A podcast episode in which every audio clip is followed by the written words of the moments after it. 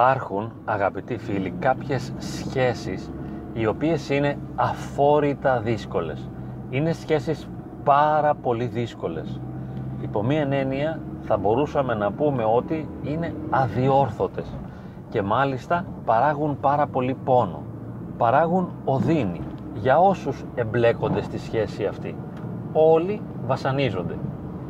Σε αυτές τις περιπτώσεις, όταν συναντώ άτομα στο γραφείο μου οι οποίοι μου αναφέρουν ότι για πολλά χρόνια υπάρχει μια τέτοια δύσκολη σχέση η οποία δεν διορθώνεται και παράγει πολύ πόνο, τους λέω μην επικοινωνείτε, μην έχετε καμία σχέση με αυτό το άτομο, ξεχάστε ότι υπάρχει. Αυτό το άτομο δεν υπάρχει για σας, είναι τόσο απλό. Γιατί λοιπόν φτάνω σε αυτό το σημείο υπό μία έννοια να αναιρέσω την αγάπη. Διότι στην χριστιανική κοσμοθεωρία η οποία είναι βαθύτατη και θεμελιώνεται στην αγάπη λέμε ότι εάν κάποιος αδελφός σου έχει κάτι εναντίον σου δηλαδή όχι αν εσύ έχεις κάτι εναντίον κάποιου αλλά αν ο αδελφός σου έχει κάποιο αρνητικό αίσθημα απέναντι σε σένα τότε μην πας το δώρο στο θυσιαστήριο, μην προσκομίσεις ένα δώρο στο Θεό, δηλαδή μην πλησιάσεις το Θεό, αλλά πρώτα πήγαινε να καταλαγιάσεις με τον αδελφό σου, να συμφιλιωθείς μαζί του και μετά αφού συμφιλιωθείς με αυτόν, τότε να φέρεις το δώρο στο θυσιαστήριο. Δηλαδή, για να πλησιάσεις το Θεό, πρέπει πρώτα να έχεις πλησιάσει τον αδελφό σου και αυτή η κόντρα που θα έχεις έστω και με έναν άνθρωπο σου απαγορεύει να πλησιάσεις το Θεό. Δεν μπορείς να πας κοντά στο Θεό εάν δεν είσαι κοντά στον άνθρωπο. Αυτό είναι θεμελιώδης διδασκαλία της Εκκλησίας. Πώς λοιπόν τολμώ εγώ να φτάνω στο σημείο να λέω μην έχετε καμία επαφή. Γιατί αυτό προτείνω στους ανθρώπους αυτούς όπως λέμε καμιά φορά για ευγενικές αποστάσεις, εδώ μπορούμε να μιλήσουμε για απόλυτες αποστάσεις. Απόλυτες αποστάσεις χρειάζεται να τηρούμε σε σχέσεις οι οποίες για πάρα πολύ καιρό, για πάρα πολύ χρόνο παράγουν πόνο σε όλα τα μέλη τα οποία εμπλέκονται στη σχέση αυτή. Ας πούμε ότι είναι μια οικογένεια. Αν στην οικογένεια αυτή συνεχώς παράγεται πόνος, τότε ποιος είναι ο λόγος που θα πρέπει τα άτομα αυτά να συναντηθούν; Γιατί να συναντηθούν αυτοί οι άνθρωποι; Οι σχέσεις είναι καλό να παράγουν θετικά συναισθήματα. Συναντιόμαστε είτε για να βοηθήσουμε ένα τον άλλον, είτε για να χαρούμε ο ένας την παρουσία του άλλου. Να νιώσουμε όμορφα, να είμαστε καλά μαζί. Είναι πάρα πολύ σημαντικό. Μάλιστα στην Εκκλησία λέμε ότι είναι καλό να είμαστε συγκεντρωμένοι, μαζεμένοι στο όνομα του Χριστού. Να είμαστε συγκεντρωμένοι και να έχουμε μία θεία ομόνια, μία θεία αγάπη. Να ζούμε την αγάπη αυτή που είναι η αγάπη του Θεού.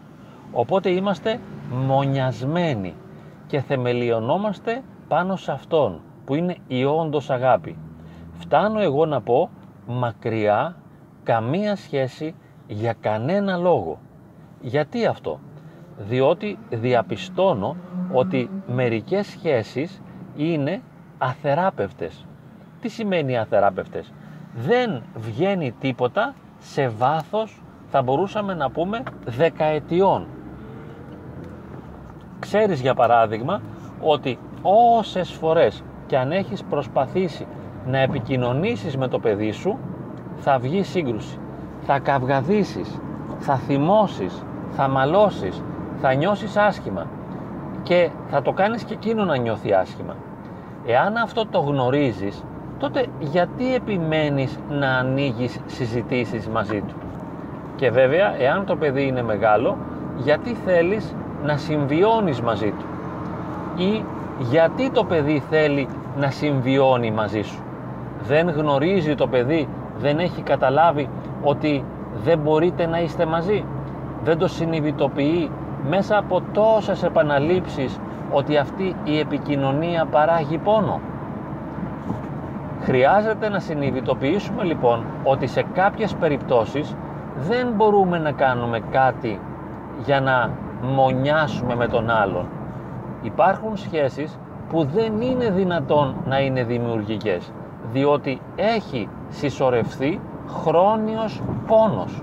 Αυτός ο πόνος καθώς μαζεύτηκε, συσσωρεύτηκε στα μάτια μας, συσσωρεύτηκε ο πόνος αυτός στα ερμηνευτικά φίλτρα μέσα από τα οποία βλέπουμε την πραγματικότητα και δεν μπορούμε να τον αφαιρέσουμε από εκεί.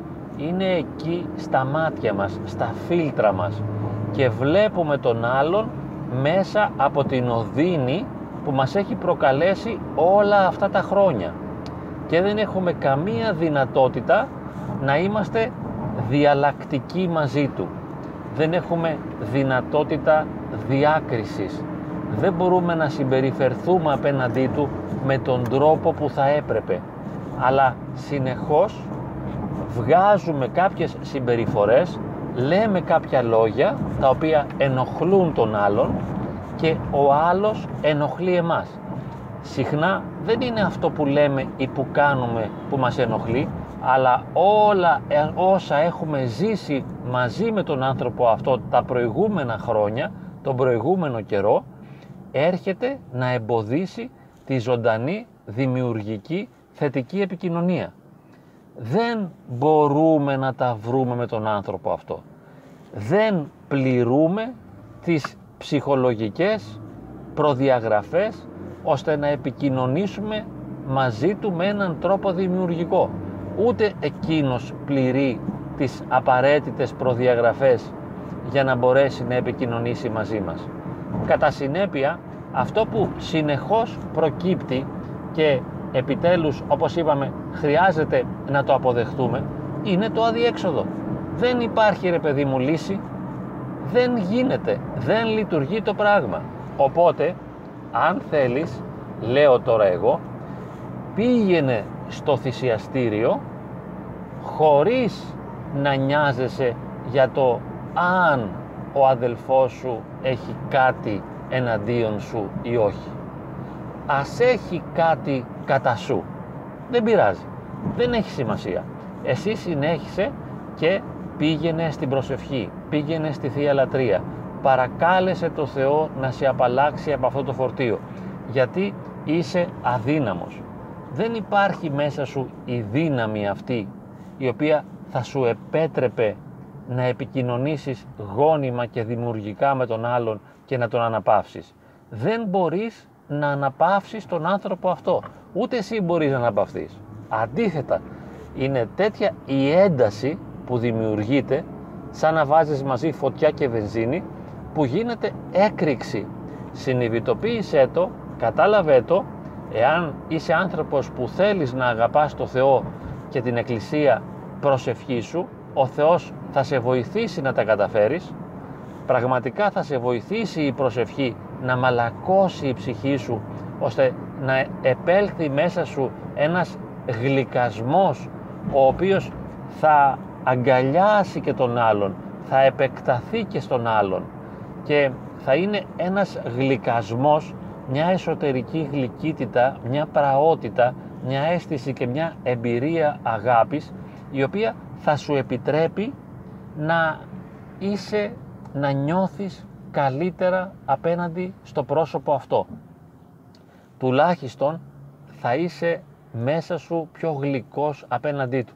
Αλλά και πάλι δεν χρειάζεται να το προσεγγίσεις για να τα φτιάξεις μαζί του. Και για να το πούμε ακόμη πιο σωστά, όχι μόνο μην προσπαθήσεις να τα φτιάξεις μαζί του, όχι μόνο μην προσπαθήσεις να επικοινωνήσεις μαζί του, αλλά μην του ζητήσεις κάτι εάν το έχεις πολύ μεγάλη ανάγκη. Χρειάζεσαι τη βοήθειά του και δεν υπάρχει κανείς να σε βοηθήσει. Μην πας σε αυτό το πρόσωπο. Διψάς και αυτός έχει ένα ποτήρι νερό και εσύ δεν έχεις να πιείς. Πέθανε από τη δίψα. Σε συμφέρει παρά να ζητήσεις από αυτόν τον άνθρωπο το νερό. διότι θα προκληθεί σύγκρουση. Χρειάζεσαι να σε πάει κάποιος σε ένα γιατρό και αυτός μπορεί να σε πάει. Άσε, πέθανε καλύτερα, μην πας να του ζητήσεις αυτονού να σε πάει στο γιατρό. Ζήτα σε ένα ξένο, ζήτα σε ένα οποιοδήποτε άλλο. Το πηγαίνω λίγο στα άκρα για να δώσω την έμφαση στο αδύνατον. Είναι αδύνατον να προκύψει καλή επικοινωνία. Αντίθετα θα δημιουργηθεί σύγκρουση. Γιατί όταν θα του ζητήσεις κάτι, ό,τι και αν είναι αυτό, ένα ποτήρι νερό, ένα ποτήρι φαγητό, ένα φάρμακο, ένα λεμόνι, ένα κρεμμύδι που σου λείπει, ό,τι και αν του ζητήσεις, θα δημιουργηθεί σύγκρουση. Εάν δεν δημιουργηθεί σύγκρουση εκείνη τη φορά που θα το ζητήσεις, τότε πώς θα λειτουργήσει αρνητικά αυτή η επικοινωνία; Επειδή θα σου δώσει το κρεμμύδι ή το λεμόνι ή το ποτήρι νερό ή θα σε πάει στο γιατρό και δεν θα υπάρξει πρόβλημα κατ' εξαίρεση εκείνη τη φορά, εσύ θα νομίζεις πως τώρα πια αυτός μπορεί να είναι φίλος σου. Μπορείς να επικοινωνείς όμορφα μαζί σου και θα σκάσει η βόμβα την επόμενη φορά, τη μεθεπόμενη φορά. Οπότε και πάλι τον πελά σου θα βρεις. Θα βρεις τον πελά σου γιατί αυτό το άτομο δεν μπορεί να επικοινωνήσει μαζί σου. Και διότι εσύ δεν μπορείς να επικοινωνήσεις μαζί του. Συνειδητοποίησέ το, κατάλαβέ το και μείνε μακριά. Και έχω και κάτι άλλο να σου πω επίσης για να δώσω ακόμη περισσότερη έμφαση. Δεν θέλω να κυριολεκτήσω, αλλά θέλω να δώσω έμφαση για να καταλάβετε τη δυσκολία των πραγμάτων. Έρχεται αυτός και σου ζητάει ένα ποτήρι νερό. Μην του ανοίξεις την πόρτα. Αυτός θέλει το κρεμμύδι από σένα. Δεν έχεις. Δεν είσαι μέσα. Σε παίρνει τηλέφωνο. Βάλε αναγνώριση κλήσεως. Μην απαντάς. Τον ακούς να βογκάει από κάτω πεθαίνει, έχει την ανάγκη σου. Μην πας. Άστον. Μα είναι ξαδελφό σου, θείος σου, είναι συγγενής σου, είναι η μαμά σου. Άστο, μην πας. Θες να κάνεις κάτι για αυτόν; Καλό είναι. Να κάνεις κάτι για αυτόν. Πέσε στα γόνατα, σήκωσε τα χέρια σου ψηλά και παρακάλεσε τον Κύριο να τον βοηθήσει. Αν σου βγαίνει κάτι τέτοιο αν θες να κάνεις κάτι καλό για αυτόν, αν νιώθεις την ανάγκη να τον βοηθήσεις, κάνε προσευχή. Αλλά μην του δίνεις ένα ποτήρι νερό. Θα μου πείτε τώρα, ρε φίλε, νέα διδασκαλία μας κάνεις. Τι είναι αυτά που μας λες τώρα; Αυτά δεν είναι πουθενά γραμμένα ούτε στο Ευαγγέλιο, ούτε οι πατέρες το λένε. Ίσως δεν γνώριζαν το βάθος και το πλάτος της ανθρώπινης αδυναμίας, ιδιαίτερα όταν αγγίζει και διαπερνά η αδυναμία αυτή στα πεδία αυτού που λέμε νεύρωση ή βαθιά υπαρξιακή αδυναμία. Οι πατέρες δεν γνώριζαν τι σημαίνει να είσαι βαθιά αγχώδης, ανασφαλής, φοβισμένος, καχύποπτος και αν το γνώριζαν το αξιολογούσαν με πνευματικά κριτήρια. Δεν μπορούσαν να κατανοήσουν ψυχολογικά τι σημαίνει αυτό. Και γι' αυτό πάντα μας προκαλούσαν και μας προσκαλούσαν να το υπερβούμε αυτό το στάδιο. Να αναιρεθεί αυτή η αρνητική κατάσταση, ώστε να φτάσουμε στην αγάπη. Εγώ ως ψυχολόγος γνωρίζοντας το άπειρο μέγεθος της ανθρώπινης αδυναμίας, είναι πάρα πολύ μεγάλη η αδυναμία των ανθρώπων, λέω άστα μην ασχολείσαι. Θέλεις να βοηθήσεις κάποιον, θέλεις να κάνεις αγάπη, πήγαινε σε έναν ζητιάνο, πήγαινε σε ένα ίδρυμα, σε ένα ορφανοτροφείο, σε ένα γυροκομείο και βοήθησε εκεί τους ανθρώπους. Αλλά το άτομο αυτό το συγγενικό με το οποίο χρόνια συγκρούεσαι και έχει έρθει η ζωή η ίδια να σε διαβεβαιώσει ότι άκρη δεν βγαίνει αλλά επαναλαμβάνονται συνεχώς τα ίδια και τα ίδια αυτό το άτομο άστο στην ησυχία του. Μην το σώζεις. Και φυσικά μην του ζητάς να σε σώσει. Θέλεις χρήματα και δεν έχεις. Βγες στο δρόμο απέναντι από το σπίτι σου ή στην κεντρική πλατεία της πόλης σου και ζητιάνεψε. Τι ωραία. Ευλογία είναι αυτό. Ζητιάνεψε έξω. Μην μπει όμως σε αυτό το πρόσωπο με το οποίο χρόνια συγκρούεσαι συνεχώς δώσε μου σε παρακαλώ 5 ευρώ ή 10 ευρώ γιατί τα χρειάζομαι. Μην ασχολείσαι με αυτό το άτομο. Πέθανε. Δεν υπάρχει, είναι νεκρό. Δεν ζει. Τόσο απλά. Δεν ζει για σένα. Θέλεις να το μνημονεύεις το βράδυ στην προσευχή σου; Αυτό δεν με ενοχλεί καθόλου. Θέλεις μήπως να κάνεις 60 μετάνοιες υπερηγίας και χαράς και ευδαιμονίας και μακαριότητος αυτού του ατόμου; Κάνε. Θες να κάνεις 120 μετάνοιες; Κάνε. Θέλεις να κάνεις 40 μέρες νηστεία αλάδοτο για να βοηθήσει ο Θεός αυτό το άτομο; Βεβαίως. Όλα αυτά είναι πάρα πολύ καλά. Θες να βοηθήσεις 10 άλλους ανθρώπους αντί για αυτόν; Ναι.